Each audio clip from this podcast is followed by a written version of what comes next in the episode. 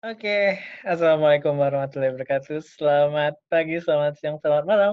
Balik lagi di suka-suka Soli. Semua yang ada di sini, ya suka-sukanya Soli. Asik, akhirnya ada episode baru lagi dan kita bisa recording lagi dan kita kedatangan tamu baru lagi. Asik. Setelah udah hampir tiga bulan gak recording. Bisa banyak banget tabungan kontennya. Oke, kali ini kita akan membahas sesuatu yang di luar dari uh, apa ya dibilangnya ya dari hal-hal yang dibahas selama ini oleh Soli karena kita akan membahas tentang salah satu hal yang uh, Soli suka tapi uh, sebatas having fun doang uh, seru-seruan aja sih karena sempat pernah ada ada pengalaman menarik dengan profesi ini dan kita akan membahas tentang tarot reader. Asik. Dan kita sudah kedatangan Kak Dita Arina sebagai uh, apa apa sih dibilangnya Mbak? Uh, pelaku atau apa sih dibilangnya? Sambut dulu deh ya. Kak Dita, Kak Dita. Halo Kak Dita. Halo. Ya aku bingung. Gimana gimana ini? Enggak, soalnya uh, bingung juga kadang kalau tarot reader. Bener nggak sih uh, sapanya tarot reader ya. atau atau ada panggilan ya, khusus? Kalau orangnya, gitu. kalau tarot reader itu personalnya, maksudnya orangnya. Kalau tarot reading ya, tarot reading itu berarti proses membacakannya. Jadi bedanya di situ. Namanya juga tarot reader, berarti dia pembacanya, pembaca tarot gitu aja lah bahasa Indonesia-nya. Biar gak susah. Hmm, iya oke. Okay. Ya, berarti iya. memang memang biasa biasa bakalan disapa uh, sebagai tarot reader ya. Iya. Hmm, hmm atau peramal mbak? Aku aku bingung loh aku bingung loh. ya? eh, enak manggil mbak aja ya orang Jawa ta. Disin aku manggil kakak. bu juga boleh udah mak mak boleh lah terserah panggil uh, apa iya. aja lah. Uh, soalnya gini mbak uh, karena kan uh, kalau misalnya kita yang uh, orang awam nih yang yang nggak nggak gitu-gitu ngerti gitu ya atau atau yang belum pernah hmm. uh, kayak aku nih kan aku pernah sekali deh ceritanya main ke mall terus mallnya itu uh, lagi ada event gitu aku nunggu nunggu teman-temanku jadi udah terlanjur apa ya terlanjur nukerin apa sih biasanya kalau misalnya event bazar gitu kan ada yang uang ditukar gitu kan jadi jadi kupon. Nah udah terlanjur tukar kupon jadi ya udah deh stand yang buka tinggal taruh reader itu. Jadi ya udah uh, dibacain kartu-kartunya jadi kayak seru-seruan aja sih. Cuma yang yang aku bingungnya adalah kalau kita yang nggak pernah bersentuhan langsung, kan biasanya itu manggilnya peramal, Kak. Mbak. Ribet banget sih. Bingung kan? Bingung iya, kan? Udah panggil Mbak aja. Uh, ya panggil Mbak aja. uh, Aduh. Yeah. Jadi gini, hmm. uh, perlu diluruskan aja dulu ya. Iya hmm. sih kalau hmm. maksudnya orang orang-orang di luar ya, bilangnya eh mal ya. Kalau peramal bahayanya ya. Ini istilah ini nih jujur banget bahaya kalau peramal itu berarti bisa memastikan si orang ini terjadi satu itu peramal. Ingat nggak waktu tahun berapa berarti ya? Masih tahun 2000 tahun 90-an. Ketahuan umurnya ya. Jadi waktu itu kan uh, bukan perakiraan cuaca tetapi ramalan cuaca. Ingat nggak waktu yang di TV? Ah, ah iya iya. Karena itu iya. tadi kalau ramalan berarti dia bisa memastikan besok hujan. Padahal kalau di BMKG ya itu peranya itu besok hujan. Nah, mungkin dikomplain kali ya, kok dibilang hujan, nyatanya nggak hujan, atau besok panas ternyata hujan. Nah, akhirnya kata itu diganti. Memang dari kata itu sendiri ngaruh juga sih. Kalau peramal berarti bisa meyakinkan bahwa besok itu terjadi apa sesuai dengan yang dibaca itu. Oh, jadi jadi sekarang kita memang harus ngebedain ya antara penyebutan uh, kata peramal itu kan kayak ternyata kalau peramal itu kan udah pasti nih apa kayak kayak ngejamin dia gitu ya berarti ya. Kalau misalnya kayak makanya kita nggak pakai sebutan itu lagi. Mm -hmm. Iya sih. Iya sih. Karena kan oh, atau gini makanya, kayak hmm. kayak peramal terus kaitan kayak jadi ke paranormal gitu. Itu sebenarnya nah, ada iya, ada hubungannya nggak sih antara antara tarot reading dengan dunia paranormalisasi itu? aku tuh suka ketawa ya. Ini bedanya gini, uh, nanti dia cangkupannya lebih artinya dia malah lebih penanganannya natural. Sementara kalau dia benar-benar tarot reading, eh tarot reading tuh dulu ya, itu pembagiannya ada dua loh. Yang pertama pembacaan secara sisi psikologis alias pakai ilmu psikologi. Yang kedua memang dia pakai ya supranaturalnya. Nah, ini ini kalau dia bacanya maaf ya, uh, mungkin dia ada pakai dupa atau pakai atau apa itu dia mengacu supranatural. Dia dibilang peramal pas, tapi kalau bacaannya masih menguraikan simbol yang ada, terus uh, kan psikologi si orang yang dibacakan itu sudah pakai ilmu psikologi. Nah, jadi bedanya di situ. Karena tarot ini apa ya? Media yang universal sih menurut saya ya menurut saya media universal. Jadi bisa dipakai kedua tinggal kita hanya ke mana itu. Tapi bisa juga digabung dua-duanya. Kalau pas uh, yang normalnya ya udah pakai psikologisnya ketika memang dibutuhkan untuk menangani masa berhubungan dengan supranatural ya pakai supranaturalnya gitu. Oke, berarti secara nggak langsung sebenarnya tarot reading itu uh, prosesnya bisa yang dari yang memang ada apa ya dibilangnya bakat lah ya bakat ke arah supranaturalnya ada, ada, Uh, ada. atau uh, ada. ada yang ada yang pakainya yang ke sisi psikologinya ya. Mm-hmm. Ya, oh berarti betul. berarti nggak semuanya ini ya ya mbak eh, mbak ya nggak uh, mm-hmm. semuanya yang apa ya bisa dibilangnya yang super super supranatural Libet ngomong. Berarti nggak semuanya tarot reading itu berhubungan dengan supranatural ya? Nggak, nggak mesti. Jadi untunglah pada kitanya sendiri. Kita mau mana? Memang ambigu sih kalau jangan jangan ditanya sama anak psikologi ya. Sorry, jangan ditanya sama anak psikologi karena mereka punya kajian tentang tarot, tapi yang sudah ngambil lebih tentang ada. Cuman dan secara ilmiahnya memang ambigu sih antara ini benar-benar bisa apa ya diambil full ilmu psikologinya atau memang masih melibatkan supranaturalnya itu karena kan makanya susah untuk dijadikan di ini anak psikologi itu ambil ini juga sih. Jadi ya, ya gimana ya? Serba ya, kalau tarot itu bisa semuanya lah. Terus yang punya bakat ya punya bakat tapi dia memang ada niat untuk ke sana bisa. Ada juga yang memang dia lahir bakat kalau memang nggak mau arah ke tarot ya bisa-bisa aja. Jadi langsung baca apa yang dia dapat ada. Tapi kalau memang pengen pakai media ya silahkan. Beberapa yang saya eh, aku temui ya ada yang tidak sih. Dia malah lebih nyaman pakai media. Padahal dengan ketemu orang itu udah kebaca ngeri nggak ketemu jadi serem ya. orang ya. kebaca ketemu orang jadi, kebaca itu enggak jadi baru baru baru papasan gitu ya kan eh lu itu begini uh serem banget itu mah paling kebacanya orang ini karakternya lebih kebaik iya lebih lebih, ke, ke karakter ini, ya. Nah, nah lebih ke, ke situ. Tapi kalau orang itu sudah duduk, tanya, baru dia baru bisa, oh begini orangnya. Udah, kayak gitu membantu juga sih bagi tarot reader ya. Jadi untuk memahami oh klien kita kalau aku nyebutnya klien ya. Kalau teman-teman nggak tahu deh nyebutnya apa gitu, customer boleh. Kalau aku sih klien, teman-teman ada yang klien juga. Jadi klien nah dia pengen dapat apa dari kita. Kalau dapat kepastian nggak bisa. Kalau minta solusi silahkan. Tapi kita adalah second opinion alias itu yang kedua harusnya dia tetap memutuskan uh, apa ya pilihan istilahnya pilihan hidup dia lah gitu harus diputuskan sama dia. Tanya ke kita gitu pilihannya jadi apa nih? Kita kasih dua misalnya gitu kan pilihan A B.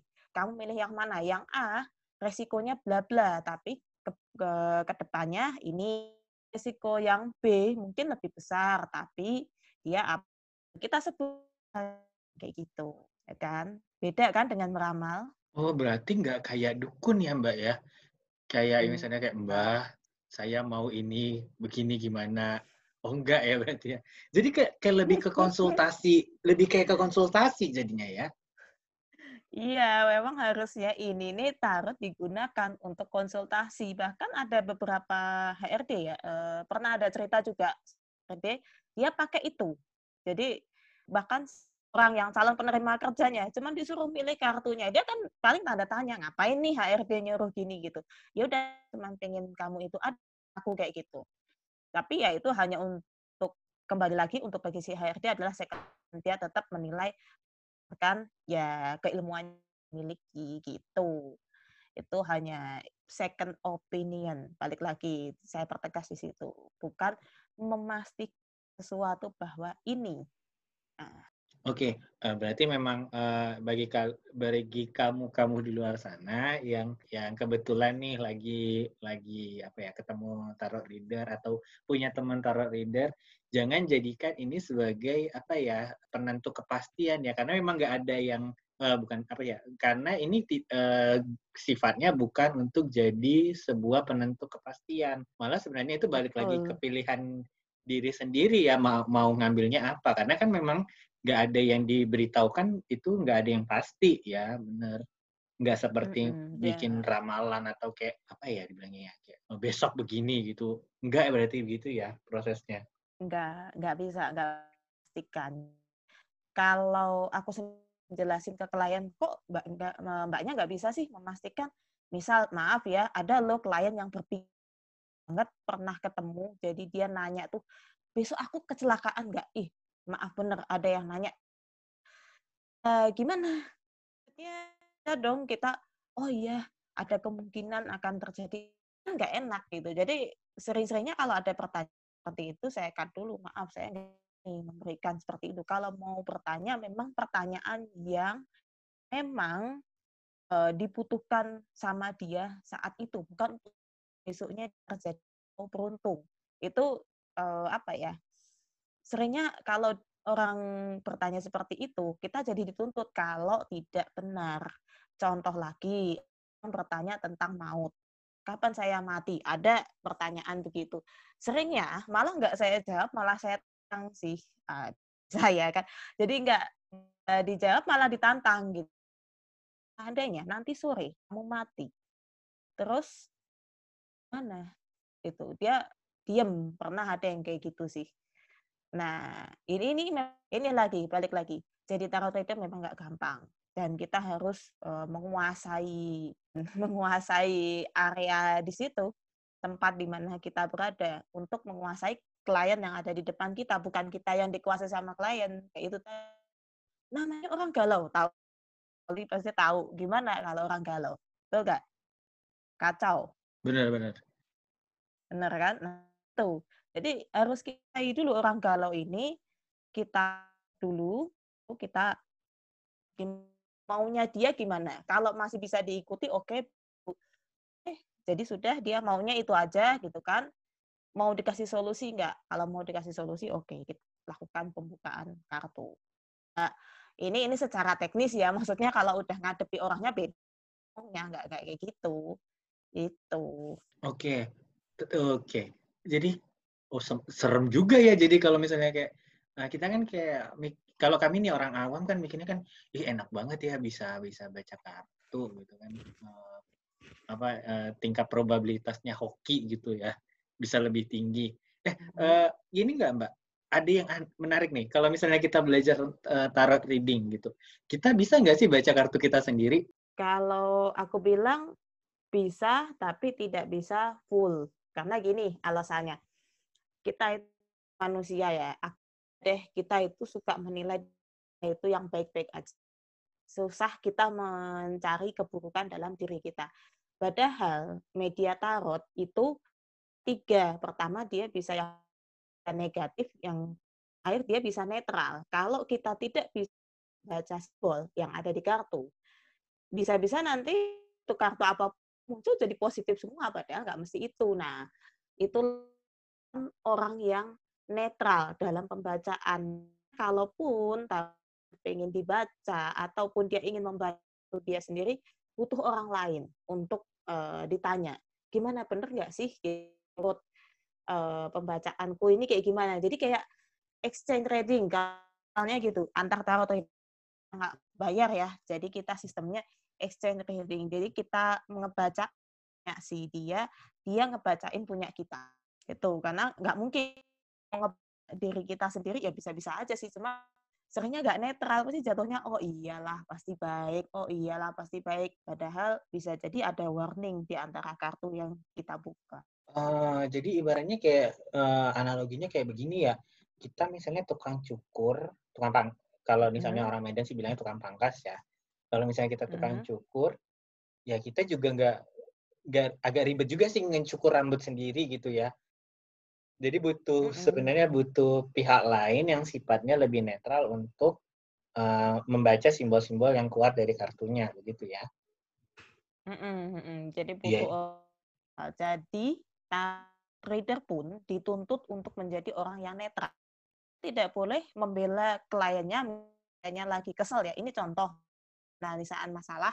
Wah, aku disakiti sama pasangan bla gitu kan yang cerita di depan kita, dia merasa tersakiti. Padahal cerita sebenarnya ketika dibuka pakai kartu, itu kelihatan rupanya sakiti karena dia duluan yang memulai mah.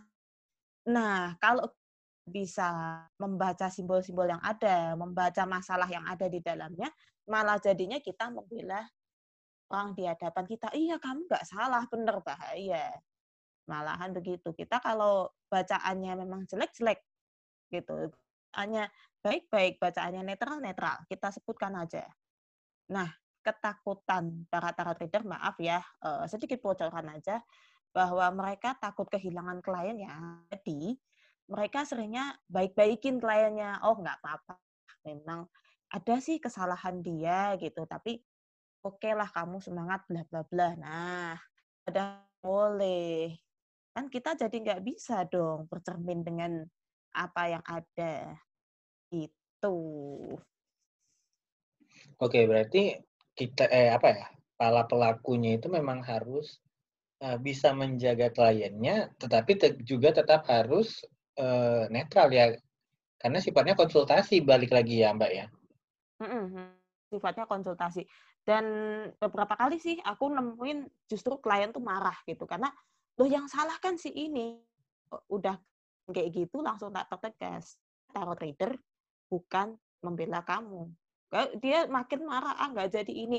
Bahkan ninggalin ataupun parahnya ya misalnya sudah disepakati nggak bayar ya ya udah gitu. Karena kembali ya nggak bisa kita pelin pelan seperti itu harus kita kalau kita sekalinya pelin pelan kita dipermainkan si klien ini sama si orang yang minta dibacakan bukannya kita yang uh, mengatur kondisi yang ada kita dipermainkan sama dia itu kan nggak bagus jadinya.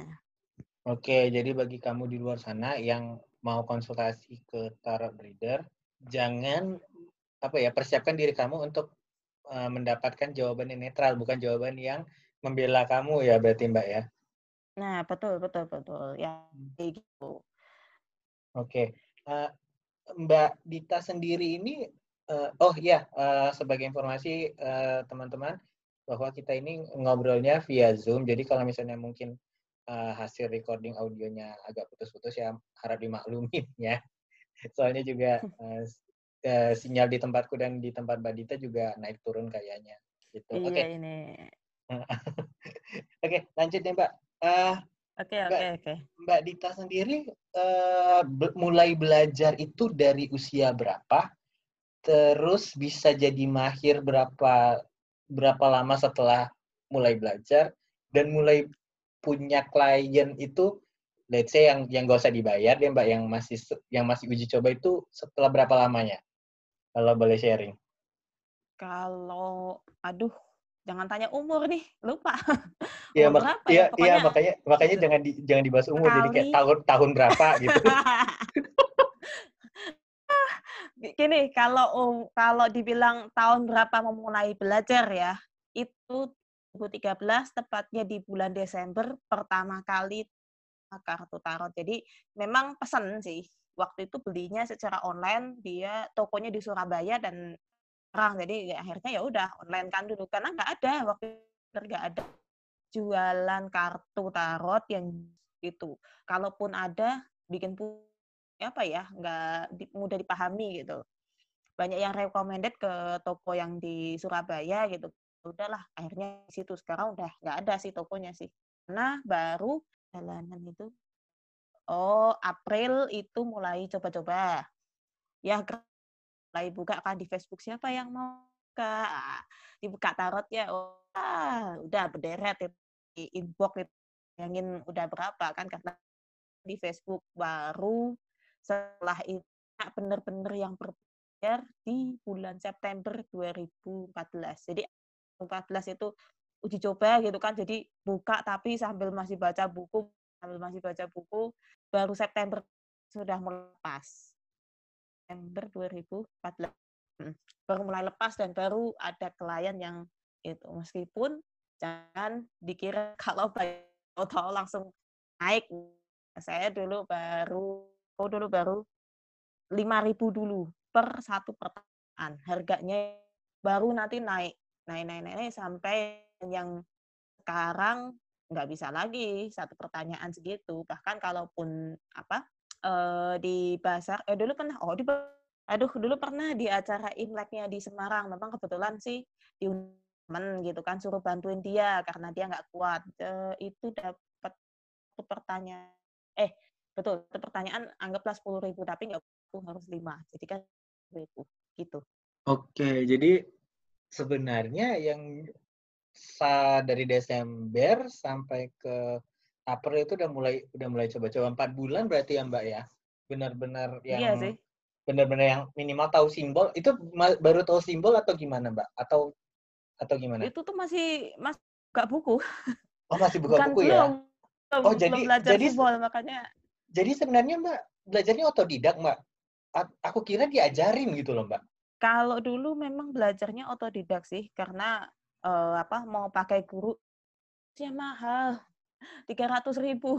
Nggak ada waktu itu masih jauh tua ya elah nggak ada duit segitu. Udah beli kaca langsung ngap-ngapan itu uang tabungan kok. Apalagi kursusnya tiga ratus.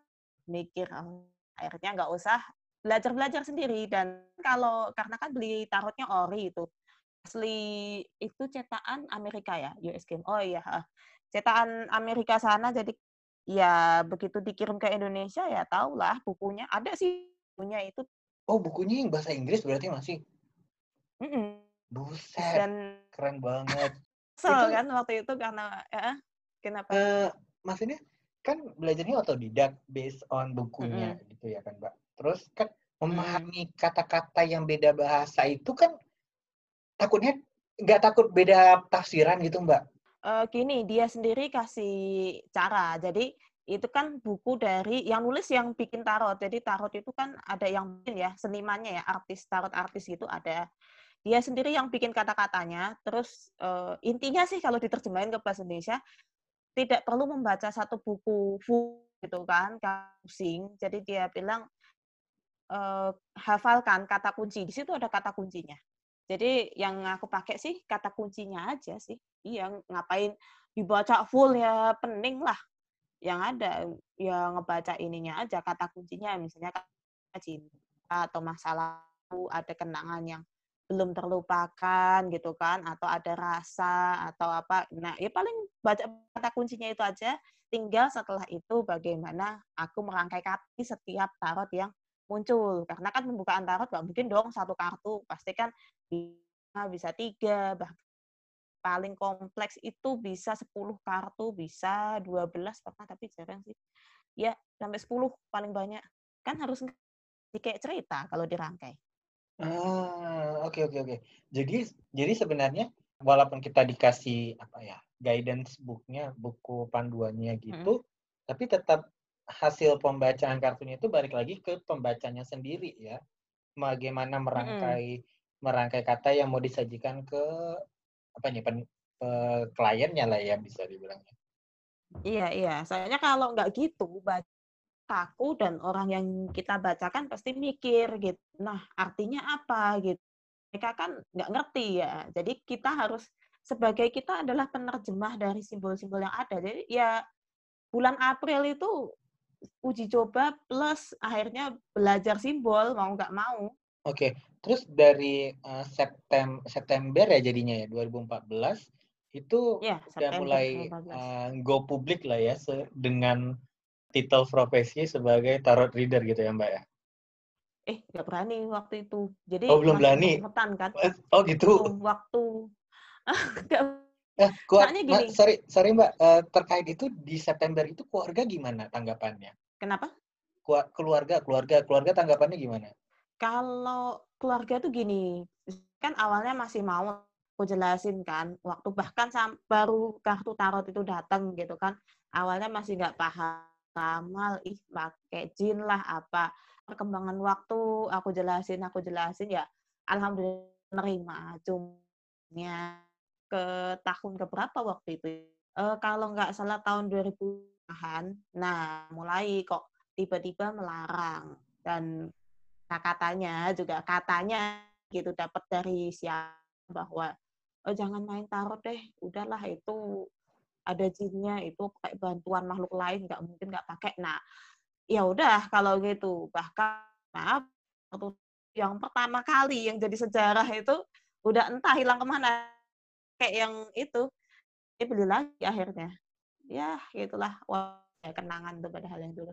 Oh sorry mbak tadi tahun berapa itu jadinya? Yang di di ini dilarangnya. Kayaknya tadi keputus deh. Kenapa?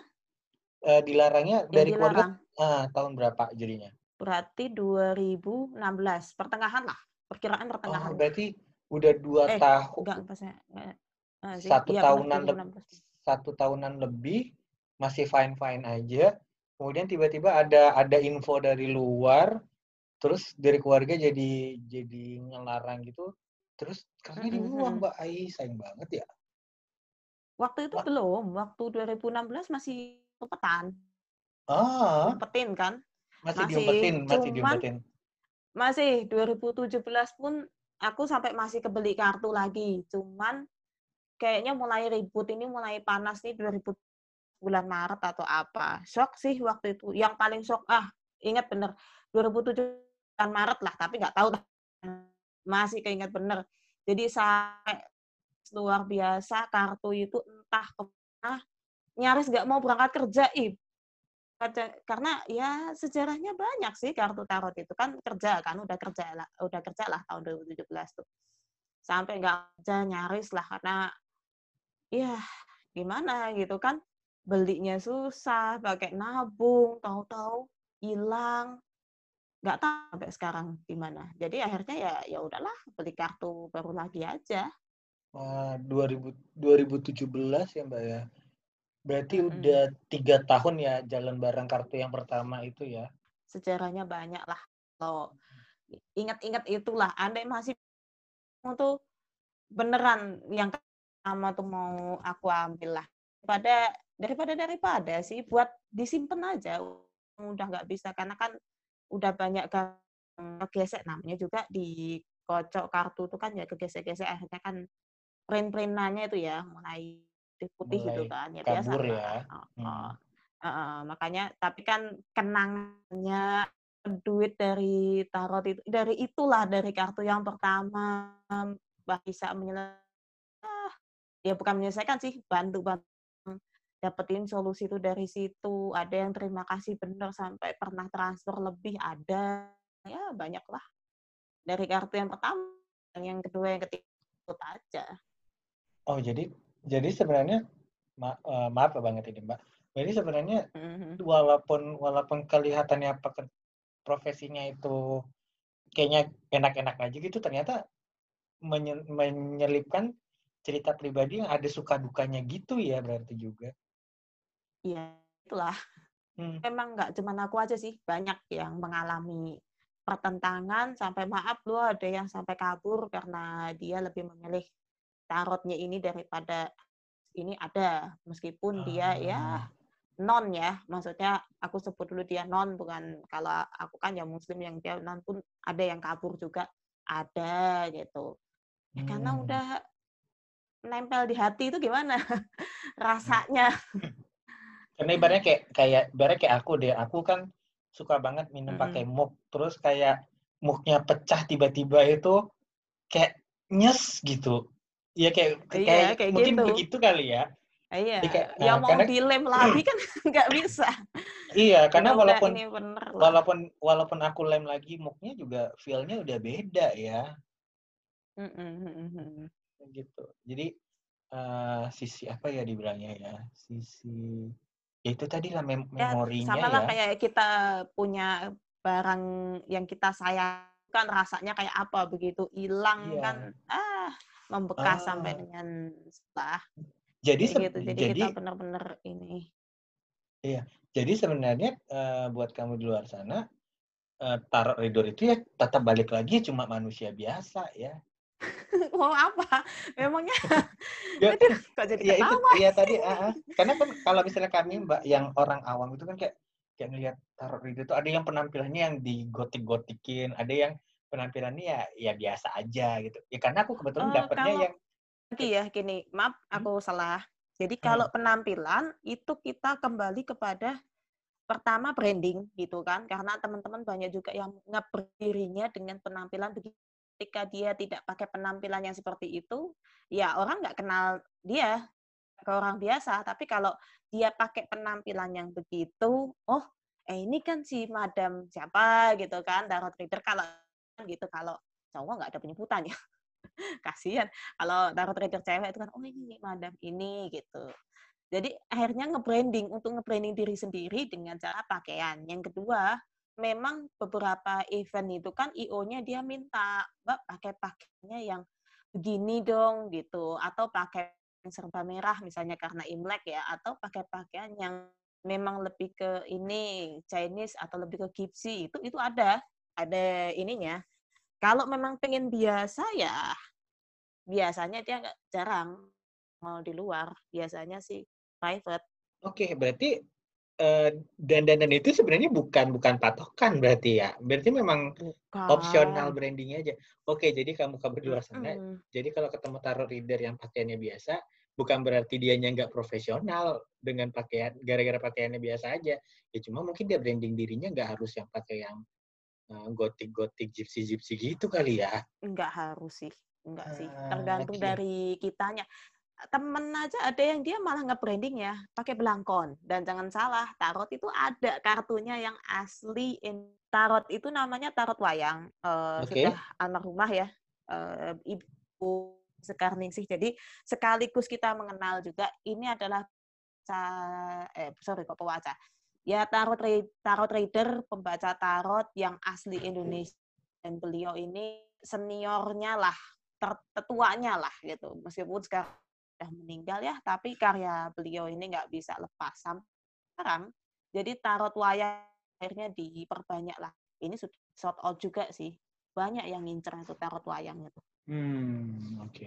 Namanya Ibu Ani Sekarningsih gitu. Ya almarhumah lah berarti ya sudah karena beliaunya memang sudah meninggal lama sih. Tahun berapa waktu Oh. itu? kalau tadi mbak nyebutnya eh, apa ya dibilangnya ketua gitu berarti ada kumpulannya berarti ya mbak ya ini dia nggak mau jadi ketua sih. Apa ya? Bingung juga ya dia. Dia Eh, tuh yang yang diseniorkan mungkin lah berarti ya? Ah, ah, lebih Yang lebih disenior. tepatnya yang diseniorkan. Kalau dia mungkin disebut sebagai pegiat ah, kalau senior ya atau tetuanya lah istilahnya gitu. Tetuanya dari tarot beliau lah gitu. Lebih lebih ke situ iya sih. Daripada ketua apa gitu. Nggak masuk. Beliaunya memang nggak mau sih beliau kan ya sudah berkarya tuh di itu. Dan karya beliau memang hanya itu sama ram aduh bukunya lupa ya. Rampat bunga rampai tarot kalau nggak salah ya. Coba dicari nanti bunga rampai tarot buku beliau itu. Dan eh, salah satunya adalah kartu tarot wayang.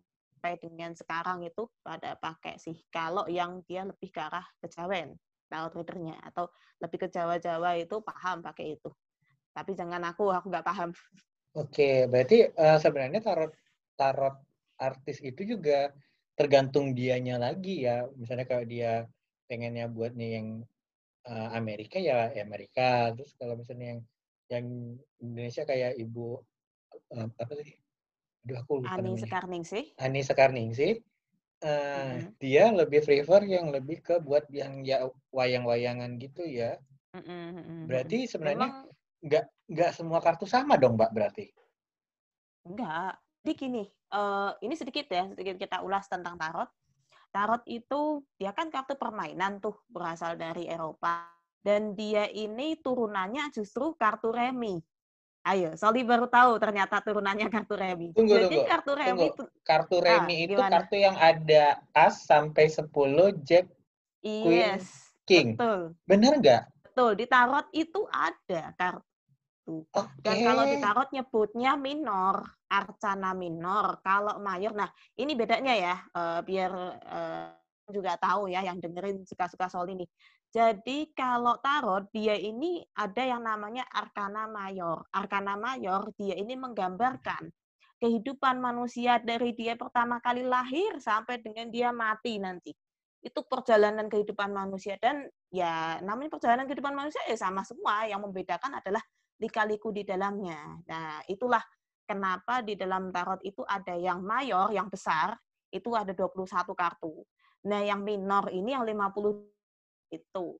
Memang kalau dari aku sendiri ya, menurutku itu itu turunan. Karena begitu ngelihat kartu, oh iya juga ya ada. Kalau di sini kan nyebutnya ace. Kalau orang barat nyebutnya ace ya. Kalau kita kan kartu as gitu. Sama, ada. Ace pun ada gitu. Cuman simbolnya ada. Kalau di sini kan apa ada tongkat, ada pedang atau apa kalau di apa Remi kan berarti itu ya ada diamond, ada uh, leaves atau apa. Aduh nggak tahu deh. Banyak. Oke. Okay.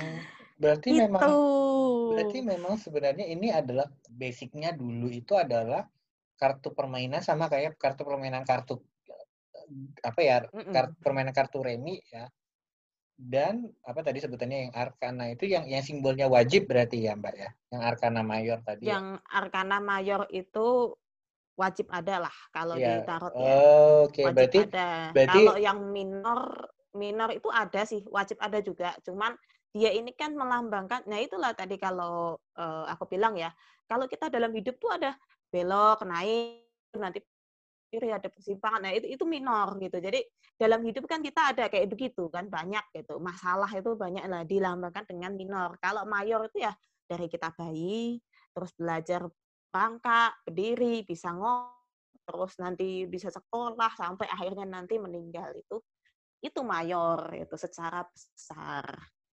Jadi itu tadi kembali di mana letak kartu itu sebagai ada loh yang nyebutnya itu wah ini permainan iblis. Anehnya, malahan kehidupan manusia secara umum ini. Oke, berarti oh aku juga ini ilmu baru berarti Mbak. Berarti memang karena dia turunannya kayak kartu remi ya memang ini kartu permainan ya.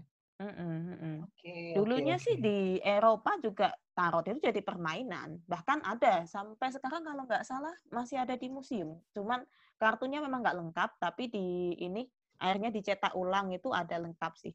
Uh, lupa namanya nama kartu kartunya tuh ada. Ini yang kartu ah, anggaplah itu kartu tertua. Kalau yang aku pakai ini basic namanya Rider Waite Tarot atau RWS orang kan RWS gitu. Kartu apa? RWS gitu. Rider Waite Smith gitu. Sebenarnya singkatannya Rider Waite Smith. Itu nama pembuatnya. Rider Waite itu nama yang pencetus uh, apa ya kayak nama-nama di dalamnya. Yang Smith itu dia ini yang gambar, ilustratornya. Kalau nggak salah. Aduh lupa. Rider, ya, yang Smith itu Pamela ya nama lengkapnya Pamela siapa terus belakangnya itu itu itu eh, ilustrator terkenal sih itu oke okay, terkenal okay. ilustrator tarot itu oke okay, oke okay. berarti secara singkatnya bisa kita jelaskan bahwa uh, jenisnya itu juga ada banyak, tergantung kita pakai yang mana berarti ya. Mm-mm. Kalau hmm. pakemnya sendiri, setahuku itu kalau nggak tiga, ada tiga, kalau nggak tiga, empat sih. Kalau menurut penggolongan secara internasional sih, yang diakui ya, yang diakui itu ada yang tiga, tapi ada juga yang minta yang empat tuh pakainya ke mana. Jadi setiap uh, artis tarot reader itu ya yang menggambar tapi khusus kartu tarot ini mereka ini tetap ada pakem nggak bisa. Maksudnya ada aturannya nggak bisa asal wah aku pengen bikin kartu tarot yang begini. Nggak nggak bisa. Pasti dia ada aturan baku yang dia ikutin itu paling beda tuh ya dikit-dikit lah atau dia nyelipkan kartu tambahan atau beberapa kartu simboliknya bah sedikit. Paling cuman itu bedanya. Oh berarti sebenarnya nggak nggak ibaratnya kayak aku ilustrator nih mm -hmm. mau mau gambar kartu mm -hmm. tarot nggak bisa suka-suka berarti memang udah ada udah ada satuan bakunya ya berarti ya nggak bisa nggak bisa suka-suka oke ini memang harus apa ya kalau memang kita mau suka-suka itu ada lagi nama kartunya bukan tarot makanya kan ada itu kemarin itu yang perselisih paham ya soal kartu tarot dia bikin kartu tarotnya suka-suka orang Indonesia sih biasalah orang ngeyelan kan gitu ya nah padahal kalau menurut aturan internasional nggak bisa tetap kita bakunya ke RWS atau ada lagi kartunya itu namanya tarot. Oh, keinget kartu yang dianggap yang tertua itu Marcellus Tarot. Nah, gal ikmah Marcellus, Tot Tarot atau yang RWS itu pasti ditanya gitu, basicnya dia apa?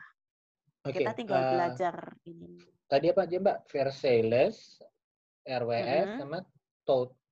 RWS sama Tot, T H O T H. Ah, tot, oke, okay, ya. Jadi pakemnya itu kita nggak bisa sembarangan, Pak. Pasti um, pakemnya harus di antara tiga ini lah ya berarti ya. Mm lah kalau memang lebih apa? Lebih simpelnya gitulah itu. Kalau memang pengen yang mudah untuk ilustrator yang baru-baru pertama sih paling dia ngikutnya RWS. Lagi pula sistem RWS Radiant White Rider White itu dia simple, nggak terlalu banyak ini. Dan setiap orang itu lebih mudah memahami simbolnya daripada pakai yang in karena kan dia ada ilustrasinya. Kalau Rider Waite Tarot ini ada ilustrasinya. Ada gambar orang. Misalnya ya ini ini aku pegang nih kartu namanya Six of Pentacles itu gambarnya orang bawa tapi dia sambil memberi orang yang tidak punya gitu ngasih pengemis lah gitu dan di situ ada gambar enam koin Pentacles tuh koin jadi Six of oh, Pentacles tadi itu. tadi nama kartunya apa mbak Six of Pentacles. Six of Pentacles itu. Uh, itu ilustrasinya gimana Mbak? Bisa digambarin Ilustrasinya Mbak? ini nih ada orang kaya, hmm. neraca. Tahu kan neraca yang timbangan ya? Ya, nah, ya timbangan, ini. timbangan. Jadi Terus kalau kalian nggak tahu neraca, kasih kalau kalian nggak tahu neraca, neraca itu apa ya? Kalau kalian tahu Virgo ya, eh bukan Virgo. Apa sih simbolnya? Zodiak apa itu ya? Libra Libra, Libra simbolnya ya? zodiak simbolnya zodiak Libra itu neraca. Nah itu deh namanya neraca. Oke okay, nah, oke mbak. mbak oke. okay. paham ya itu itu aja sih perhatikan artinya oh, apa gitu ada orang dia bawa, bawa dia orang kaya bawa neraca terus mm -hmm, ngasih kemudian pengamis. tangan kanannya memberi Ah, tangan uang kanan koin ya. ke pengemis. Nah, ah. yang tangan kirinya pegang neraca, tangan kiri okay. pegang neraca, tangan kanannya, tangan kanannya ngasih, ngasih pengemis. Ya, terus di ah. atas orang ini ada simbol enam koin, enam koin. Ah, gitu. jadi six-nya itu kan koin. Six of Pentacles itu koin yang di atasnya itu ya berarti ya. Mm -mm. Tapi ah. kalau kita ah. pakai kartu Mercedes, nah ini beda lagi. Simbolnya oh. jadi beda lagi. Jadi okay. kalau di Versailles malah dia simbol aja Six of Pentacles ya udah cuman enam ini aja lupa ilustrasinya. Uh -uh, lupa ah. sorry ada kayaknya ada ilustrasi ada orang tidak ada gambar orang di situ. Oke. Okay. Susahnya di situ memang kalau Versailles. Oh jadi aku lupa simbol lainnya ya. Oke okay, oke okay. jadi sebenarnya uh, ilustrasi itu cuma untuk mempermudah para readernya untuk ngebaca ya berarti ya. Mm-mm. Hmm. Jadi kan. Oke. Okay. Kalau boleh, okay. nah kalau boleh tahu mbak, itu Six of Pentacles arti umumnya apa? Tunggu, ini bukan ini bukan mbak lagi arti lagi. Umumnya. Oh, tunggu, uh, mbak bukan lagi ngebuka kartu aku kan? Malu nih. Ih, siapa yang buka kartu kamu? PT ya dia. PT, PT ya. nih. Oke oke mbak. Enggak ini ini pas kebetulan yang kebuka ini. Okay. Kalau ini simple loh sebetulnya kartu Six of Pentacles ini nggak pada sadar. Jadi kalau klienku nemu ini, langsung aku bilang, tahu nggak artinya sedekah? Ini kartu artinya suruh sedekah. Ah. Simpelnya gitu. Suruh sedekah gitu kan. Ya kan okay. ada orang kaya ngasih uang koin ke pengemis, uh. kemudian dia pegang neraca, pegang timbangan. Artinya ketika kita memberi ke seseorang, kita berikan secara adil. Oke. Okay.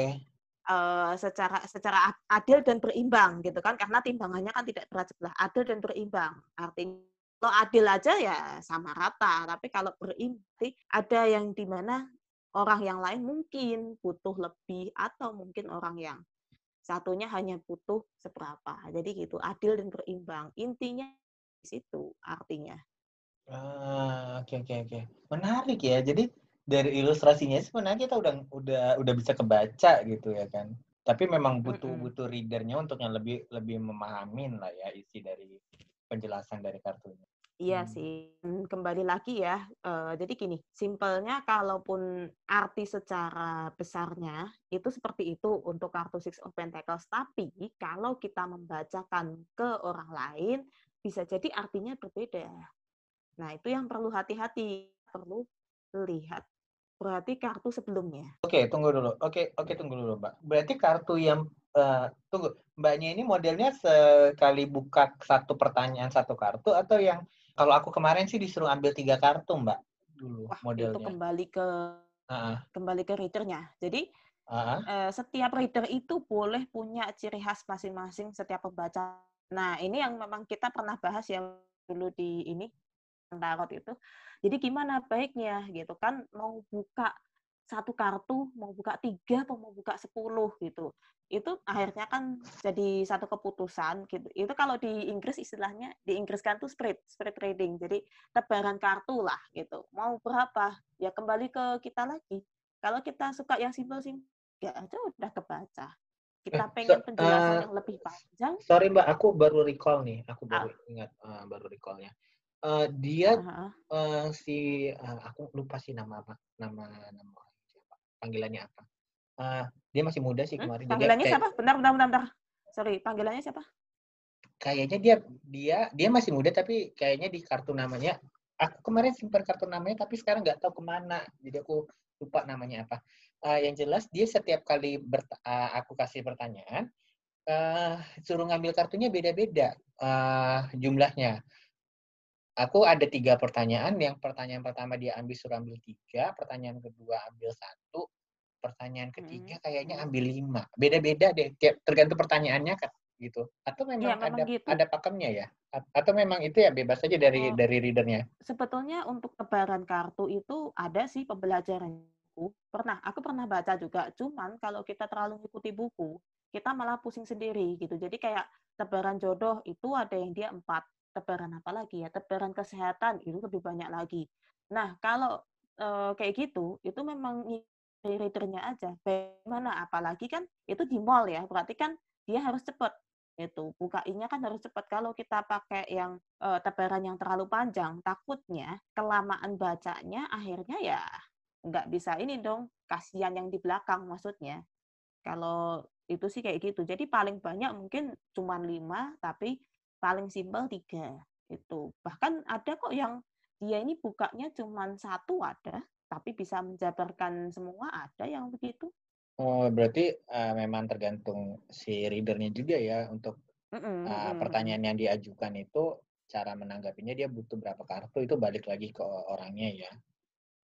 Nah itu. Kalau ini sedikit ya penjelasan aja. Kalau misalnya kita dalam pembukaan kartu itu membutuhkan apa sih kejadian yang terputus atau rentetan kejadian sesungguhnya gitu. Jadi kita ingin merangkai kejadian sesungguhnya. Misalnya nih, Soli ya uh, pernah dengar gitu, pernah dengar kecelakaan di mana kecelakaan kereta. Tahu-tahu keretanya nak numbur gitu kan, nabrak gitu, ber gitu.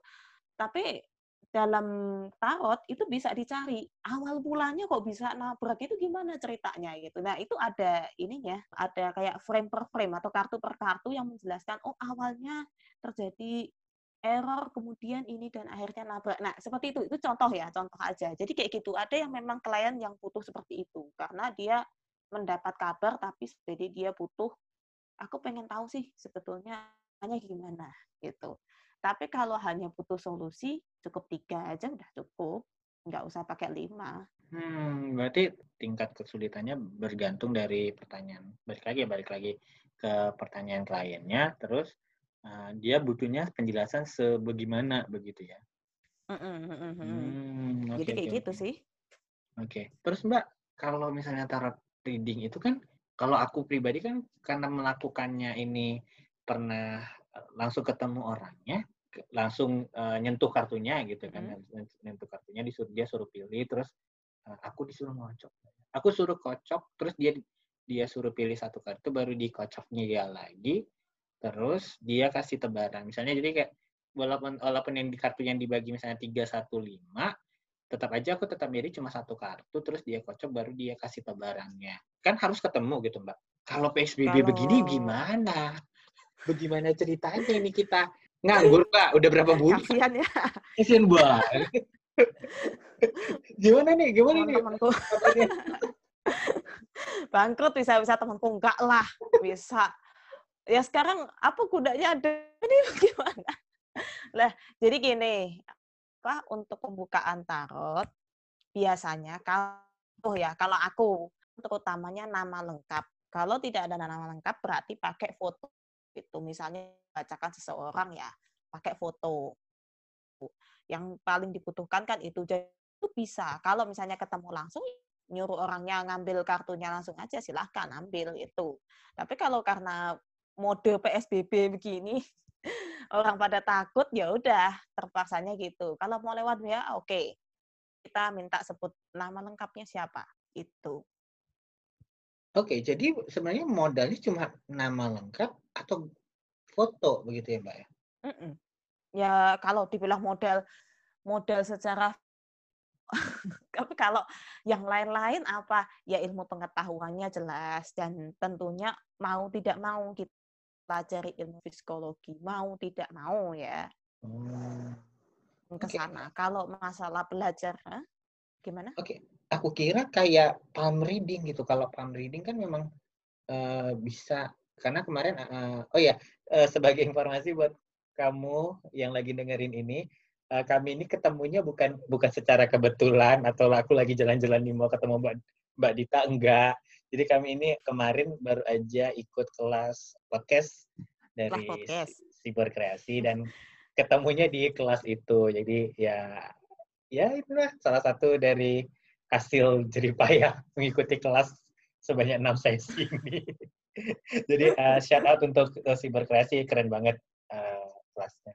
Oh iya, iya karena sih. kemarin Om Rani uh, kami kan itu di di sport group kemarin bro gitu.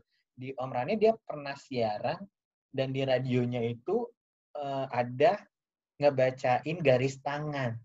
Tapi zaman dulu gimana ceritanya itu kan? Uh, kan harus ketemu kan gimana ceritanya. Oh gini gini gini, garis tangan ya. Yang aku tahu, jadi memang ada teman kebetulan deket sini juga ya, deket masih masih satu kota ini, satu kota. Dia pernah kasih tahu juga kalau garis tangan dia akan minta difotokan tangan yang kanan, yang kiri itu foto jelas karena setiap ruas jari itu bisa dilihat dan di terus dia akan minta misalnya dari depan, terus foto dari samping sama ibu jari atau apa. Banyak sih fotonya juga untuk yang uh, garis tangan kayak gitu nggak dibacain sama temen tapi jarak jauh gimana kayak gitu. Jadi pakai foto tangan. Nah, tinggal kita ngereading atau ngelihat dari foto itu mungkin agak di zoom oh ini kelihatan lah. Dan dan itu Om Rane ceritanya gimana kami juga mikir ya gimana ceritanya zaman dulu udah ada siaran radio ngebacain garis tangan. Ternyata tangannya itu dipotokopi. Jadi zaman dulu itu kan masih masih belum ada handphone yang canggih kayak sekarang gitu kan, Mbak. Jadi di Kalau di, uh, fotokopi bisa. Uh, uh, jadi begitu. Di foto pakai itu ya. Bisa. Uh, jadi gitu. Bisa, Kalau bisa, ini bisa. ternyata sama juga ya bisa. Berarti nggak nggak selamanya harus ketemu orangnya ya. Udah canggih sekarang. Pak, yang penting yang penting dasar-dasar kebutuhannya ke, kepenuhin aja ya berarti ya? Iya semua sekarang bisa sih. Itu yang nggak bisa itu yang masih susah itu dia ada namanya tea reading sama ah, reading. Minum, minum Jadi yang minum. Ya? Minum teh nah, ya. yang minum susah karena caranya kita minum itu harus ketemu kalau itu. Nah, karena karena aku taunya kalau uh, aku tahu banyak eh kayaknya Soli ini demer banget ya dengan hal-hal yang apa ya eh, reading reading begini ya. Nggak aku cuma hobi aja sih nonton nonton yang beginian kayak seru aja sih.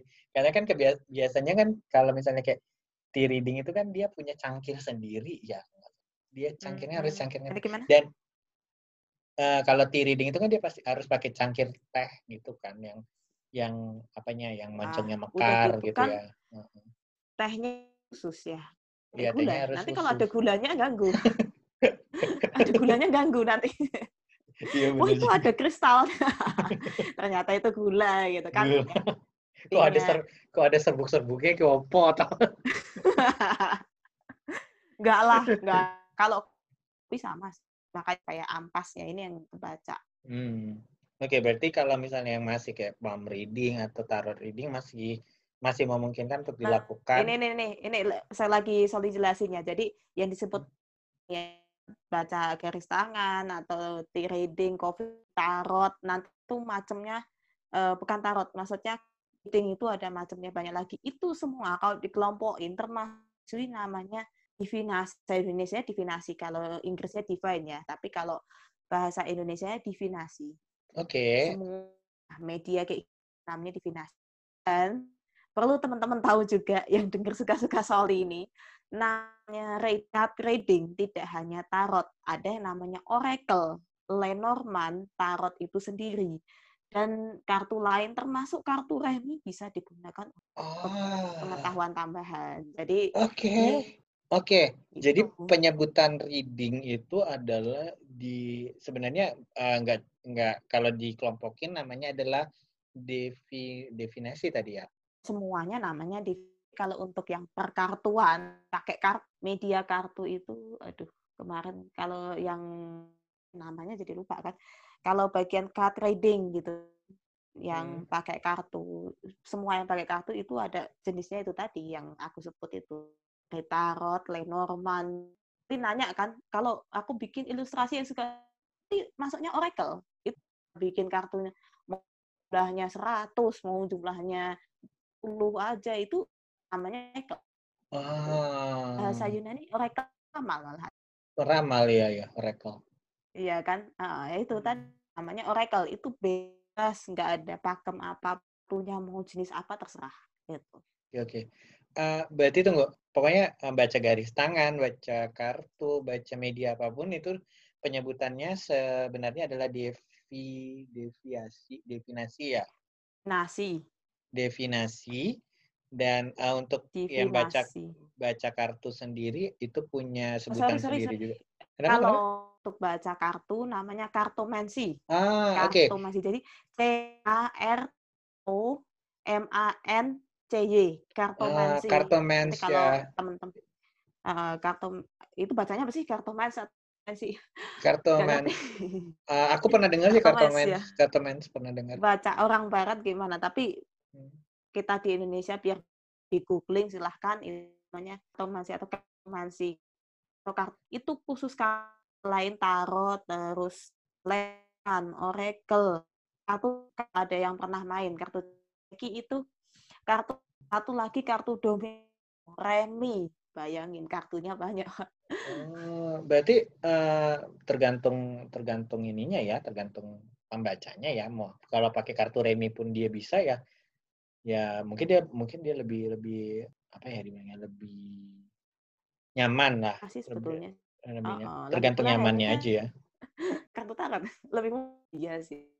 Hmm. lagi ke orangnya juga untuk pembacaan. Hmm oke. Okay. oke okay, terakhir nih mbak. Tadi tadi kita udah bahas libet ya. Kan tadi kita udah bahas suka dukanya mbaknya terus awal mulanya gimana, terus udah ya sharing-sharing ilmu juga tentang aku juga baru ngerti sih kalau misalnya ini disebutnya itu definisi terus kartomansi pengalaman paling unik yang pernah dialami, gak usah sebut nama kliennya atau nama jabatannya atau apa, pengalamannya aja deh Mbak, biar biar nggak biar nggak ada yang kesinggung kan. Okay, yang okay. pertanyaan paling unik yang pernah Mbak Mbak terima selain selain ini ya selain jodoh, karir, maut, apa lagi ya? Selain jodoh, karir, maut deh. Nah, selain itu. Dan oh, ada eh, dan dan Mbaknya paling unik dan ya, mbaknya, paling unik. ya paling unik dan Mbaknya jawabnya gimana? Oke tuh, ada ada baru keinget ya kayak. Jadi tahunnya lupa, tapi tepat cewek sudah menikah dan dia cerita sih di ya tinggi mana pokoknya pesisir pantai utara dan dia tuh bilang gini saya dapat kontak katanya net nggak tahu apa mungkin dari Facebook nggak di nggak ngerti. Dia itu pengen tanya gini suami sudah tiga hari nggak pulang padahal setahu dia suaminya tuh kan kerja lapangan kan habis balik dari kantor pasti balik ke ah gitu loh leh gitu ya dia curiga ini apa jangan-jangan dibawa sama perempuan lain gitu kan. Itu itu pasti pikiran negatif pertama yang muncul ya. Terus mencari tahu di mana keberadaan suaminya. Nah ini pertanyaan ini bisa kalau dijawab pakai ilmu psikologinya terpaksa banget pakai secara supranatural, secara metafisik ya, jawab kartu ini. Dan dari kartu yang kebuka, sebetulnya baik-baik aja gitu. Nggak uh, dalam konteks bukan dia sama perempuan bukan. Ya, dia kabur sama perempuan lain bukan. Tapi dia dalam rangka urusan kerja. Kan entah mana dia di satu tempat itu waktu itu gitu kan. Dia bingung. Gini gini bentar mbak. Soalnya suami saya ini kerja lapangan. Kok dia kejebak di suatu tempat bisa balik Nah, awalnya dia nggak percaya itu sih informasi yang saya dapatkan ya Mbak dari kartunya. Oh ya udahlah, tapi bener ini nggak ada nggak ada di kartu itu ini kan. Dan ternyata dia menghubungi lagi, tapi aku udah lupa sih. Uh, mungkin dia lupa juga mau ya. Ternyata bener. Ternyata si suami itu entah apa waktu survei lapangan itu desa gitu. Dan kenapa jalur ini dilewati. Udah gitu, jadi ya ditinggal di kantor. Jadi ketika ditelepon ya ada yang ngangkat. Orang satu kantor itu kejebak semua di desa kok. Hari. Jadi kejebaknya itu keluar ya Rabu baru Kamisnya itu keluar dari area desa itu baru sampai kantor baru ya terpaksa minta libur mungkin ya pulang dari Kamisnya bilang baru bener mbak ternyata dia ini kejebak gitu dan kejebaknya gimana emang kejebak satu desa dia nggak nyebut desanya mana. Gitu. Unik sih sampai ah iya sih. Nah itu kan saat pembahasan ya aku sendiri harus bagi dia. Jangan sampai dia terlalu curiga bener sama perempuan yang ada di kantor atau apa dan ternyata nggak maksudnya kantor di kantor suami ada yang uh, berniat untuk seperti itu nggak ada. Mereka sibuk dengan kerjaan nah, ini yang kejebak ini ceritanya yang tapi dia tangan lah gitu. Tuh paling sampai melong dia laporan berarti gitu. Wah ini perjuangan ini. Di orang di kucing nyari hilang udah gitu. Oke oke. Okay. lucu lucu juga sih kalau didengar. Oke okay. buat kamu di luar sana yang kehilangan suaminya nggak pulang, coba cari dulu Mbak di di kantornya. jangan jangan buru-buru buru-buru pasang ke orang ketiga Mbak. Lihat dulu ke kantornya, siapa tahu memang lampunya ketinggalan. itu untung untung larinya ke tarot reader ya, belum belum ke tim star atau ke apa ya gegana atau ya gimana ya si dia nggak bisa naik kendaraan dia takut ke mana ah. Oke. Okay. Tapi mas dia takut ke mana-mana gitu ya.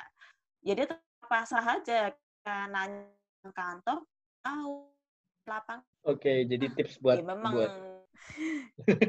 Oke, okay, ya, jadi tips buat Mbak yang yang kemarin konsul sama Mbak Dita, aku punya tips untuk Mbak. Yang pertama harus Mbak lakukan adalah Mbak cari tahu kantor suaminya di mana, Mbak. Kasihan Mbak. Kasihan, kasihan, kasian banget udah nik udah nikah suaminya kantornya juga gak, gak tahu oke deh kita kayaknya udah satu jam nih ngobrol. Ngobrolnya udah banyak banget nih yang di dan udah banyak banget insight baru yang yang kita sebenarnya harus meluruskan bahwa uh, sebenarnya tarot ataupun pembacaan apa pun yang di luar sana itu tidak bisa memastikan eh tidak memberikan kepastian. Tapi semua keputusan itu balik lagi ke kamu sendiri kliennya begitu ya. Oke, okay, sorry tadi ada technical. Oh, sinyal nih. Apa operator-operator sinyal kuatin nih sinyal-sinyal kita nih. Lagi PSBB juga sinyalnya diturunin. Oke, okay, udah sejam nih. udah sejam nih ngobrol uh, bareng Mbak Dita. Jadi uh, kita ulang lagi ya. Jadi sebenarnya divinasi apa pun yang kalian lakukan dengan media apa pun yang dilakukan oleh para pembacanya, sebenarnya itu tidak memberikan kamu sebuah kepastian untuk semua pertanyaan kamu. Balik lagi, semua yang yang akan diberikan itu adalah balik lagi ke pilihannya yang akan kamu ambil itulah yang akan menjadi uh, keputusan dan kenyataan yang yang eh de, ya, semua keputusan kamu itu yang akan jadi kepastian gitu ya. Nah, uh, dari Mbak Dita sendiri sebagai penutup, ada nggak yang mau disampaikan ke teman-teman nih uh, yang di luar sana yang masih oke okay, oke okay. take your time mbak uh, ada nggak sih yang mau disampaikan hmm, kenapa Sinyal. oh gitu penasaran ini sambil oke okay. oke okay. uh, ada ada nggak sih yang mau disampaikan ke teman-teman yang lagi dengerin biar nggak salah kaprah lagi terkait okay. uh, eh, terkait ya inilah definasi dunia definasi ini. Silakan. Tentang tarot ya. Iya, terutama gini, tentang tarot dong. Uh, intinya itu gini ya, kalau bagi teman yang pengen menemui seorang tarot reader, hal yang sama, kalau memang tuh, kalau memang kita tidak butuh atau cuma pengen ini beneran nggak sih? Ada baiknya jangan, karena pun juga kan mereka itu profesi ya, itu sudah profesi, nggak bisa dibikin main-main, kecuali memang itu sama teman kita. Itu yang pertama itu. Nah, yang kedua, jangan anggap itu sebagai ramalan. Anggaplah itu sebagai opini, opini ketika memang kita sudah terdesak, kita tahu lagi lain, pakai opini dari kalau memang sudah terdesak ya itu udah second opinion kedua gitu kan yang pertama paling penting putuskan pilihan itu gitu terus yang terakhir jangan lupa bahwa sebagai tarot reader ya ini menyampaikannya kami bukan ramal, kami memiliki batasan-batasan, kami pun hidupan normal layaknya teman semua. Kami nggak bisa digitu. Jadi, kalaupun ada oh pengen nih oke okay, buat janjian eh ingin muncul ke mantu dan satu lagi kita nggak bisa otomatis harus cerita solusinya melalui media media yang lain ya karena ini kita ya salahannya sendiri. Kami sebagai tarot trader hanya mau oke okay, aja deh. Oke okay. Uh, kalau kalian dengarnya putus-putus atau gimana, oke okay, aku aku rangkum deh yang dikata uh, dibicarakan Mbak Mbak Dita tadi bahwa sebenarnya tarot reader eh tarot terutama tarot reading ini adalah bisa kalian lakukan jika kalian benar-benar mau karena ya ini kan sebuah profesi dan nggak bisa main-main. Jadi kalau memang kalian memang betul mau fokus konsultasi nah baru deh ketemu ketemu sama ya apa pun profesi lain yang terkait definisi definisi ini dan jadikan ini bukan sebagai sebuah apa ya sebuah kepastian. Jadikan ini sebagai second opinion untuk kalian yang sudah kehabisan akal untuk berpikir sendiri. Misalnya mau cari apa mau ke mana gitu udah kehabisan akal.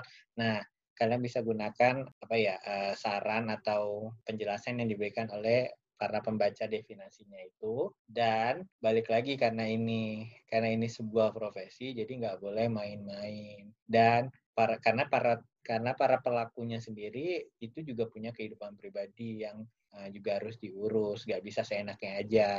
Jadi harus atur jadwal. Gitu ya Mbak ya? Halo. Oke. Okay. Kedengaran nggak?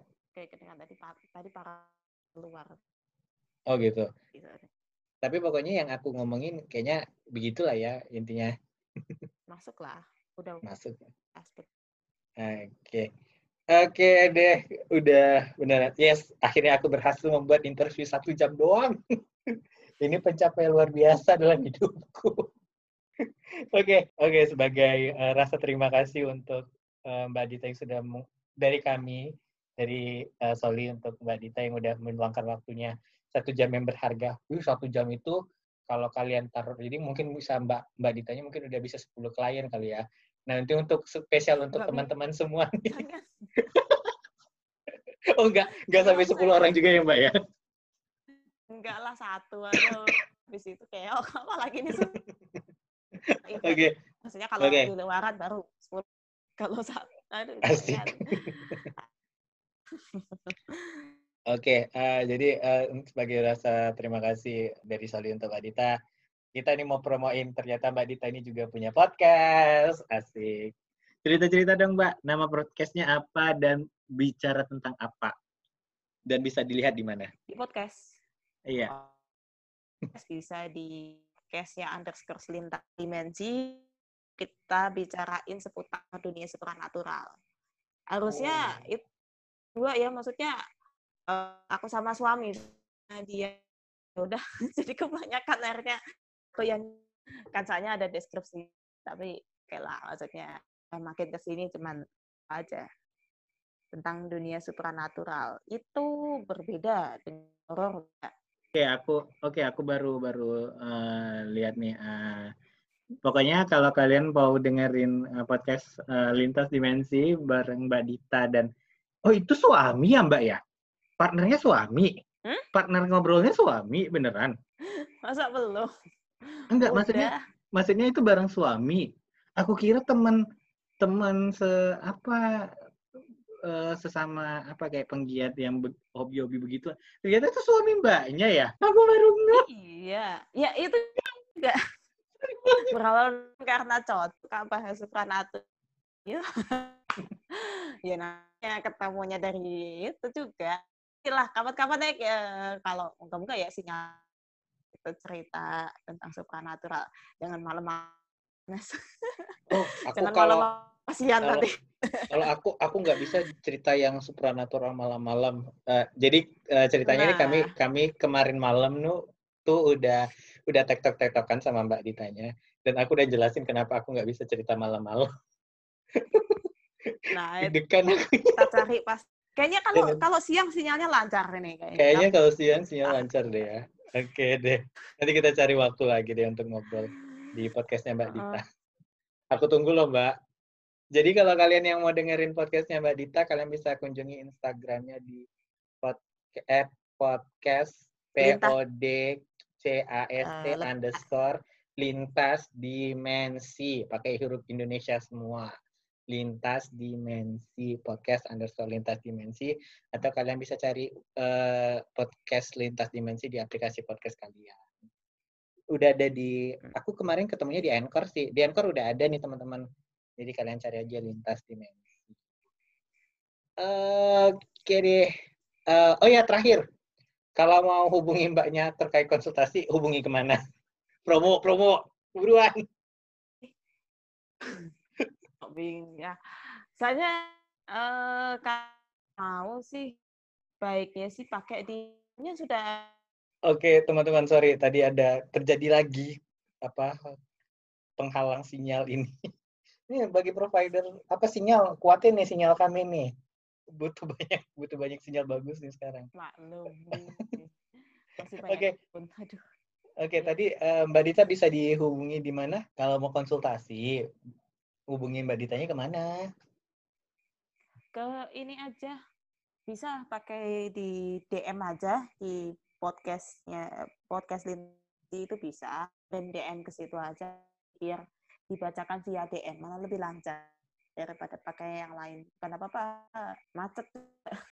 Entah kalau pakai Instagram kok cepet. Oh, mungkin kalau memang mau di ini ya kan bisa nanti kalau konsultasi uh, ada biayanya ya. Jadi please pesan dulu jangan sampai kaget kalau sudah di belakang tahu-tahu ditagih biaya gitu kan biaya per satu jam. Jadi hitungannya per jam. Satu jam pertanyaan boleh satu jam bisa cuma tiga pertanyaan tapi penjelasannya panjang nggak apa-apa silahkan. Sorry tadi mbak berapa? berapa? Satu jam. Oke. Okay. oke okay, DM aja di DM aja di, uh, okay. biar biar kalau di kadang kan gitu tahu-tahu lu ternyata pesan masuk nggak kebaca gitu. enak itu kalau bisa oke okay deh uh, jadi bagi kalian teman-teman di luar sana eh bagi teman-teman di luar sana yang mau uh, konsul ke Mbak Dita bisa DM aja tuh tadi di di Instagramnya di @podcast underscore lagi dan ada biayanya loh, nggak gratis. Orang ono gratis neng apa dunia iki. Oke deh Mbak. Uh, terima kasih banyak Mbak Dita udah ngeluangin waktunya yang iya. uh, berharga malam-malam begini untuk sharing-sharing uh, bareng kami yang masih awam nih tentang dunia kartomensi ya di fokusnya. Sukses terus buat Mbak Dita dan podcastnya dan nah, juga, sama-sama juga profesinya. Semoga semakin lancar walaupun lagi PSBB. Tetap sehat, tetap tetap apa lagi? Pokoknya tetap sukses, tetap semuanya dia yang bagus-bagus. Tetap semangat. tetap semangat. lah lengkap ya. Lengkap deh. Oke deh, kayaknya itu aja deh ya. Uh, seperti biasa, saya Soli dan Mbak Dita pamit. Halo, terima kasih sudah mendengarkan Suka-Suka Soli. Suka-Suka Soli sudah ada di Anchor FM, Penyu FM, Cashbox, Spotify, Google Podcast, Apple Podcast, dan aplikasi-aplikasi podcast pilihan kalian. Linknya bisa kalian lihat di link tr.ii slash soli s o l i i underscore solihin s o l i h i n. Atau kalian bisa lihat di show notes di episode kali ini. Dan bagi kalian yang punya kelebihan dana atau juga mau kasih tip untuk ya nambah-nambahin semangat aku untuk buat podcast kalian bisa kirimkan dukungan kalian melalui Patreon di patreon.com slash Soli S O L I I 1313 atau di Karya Karsa di karyakarsa.com slash soli S O L I I 1313 dan bisa kalian lihat juga di show notes di episode kali ini. Terima kasih.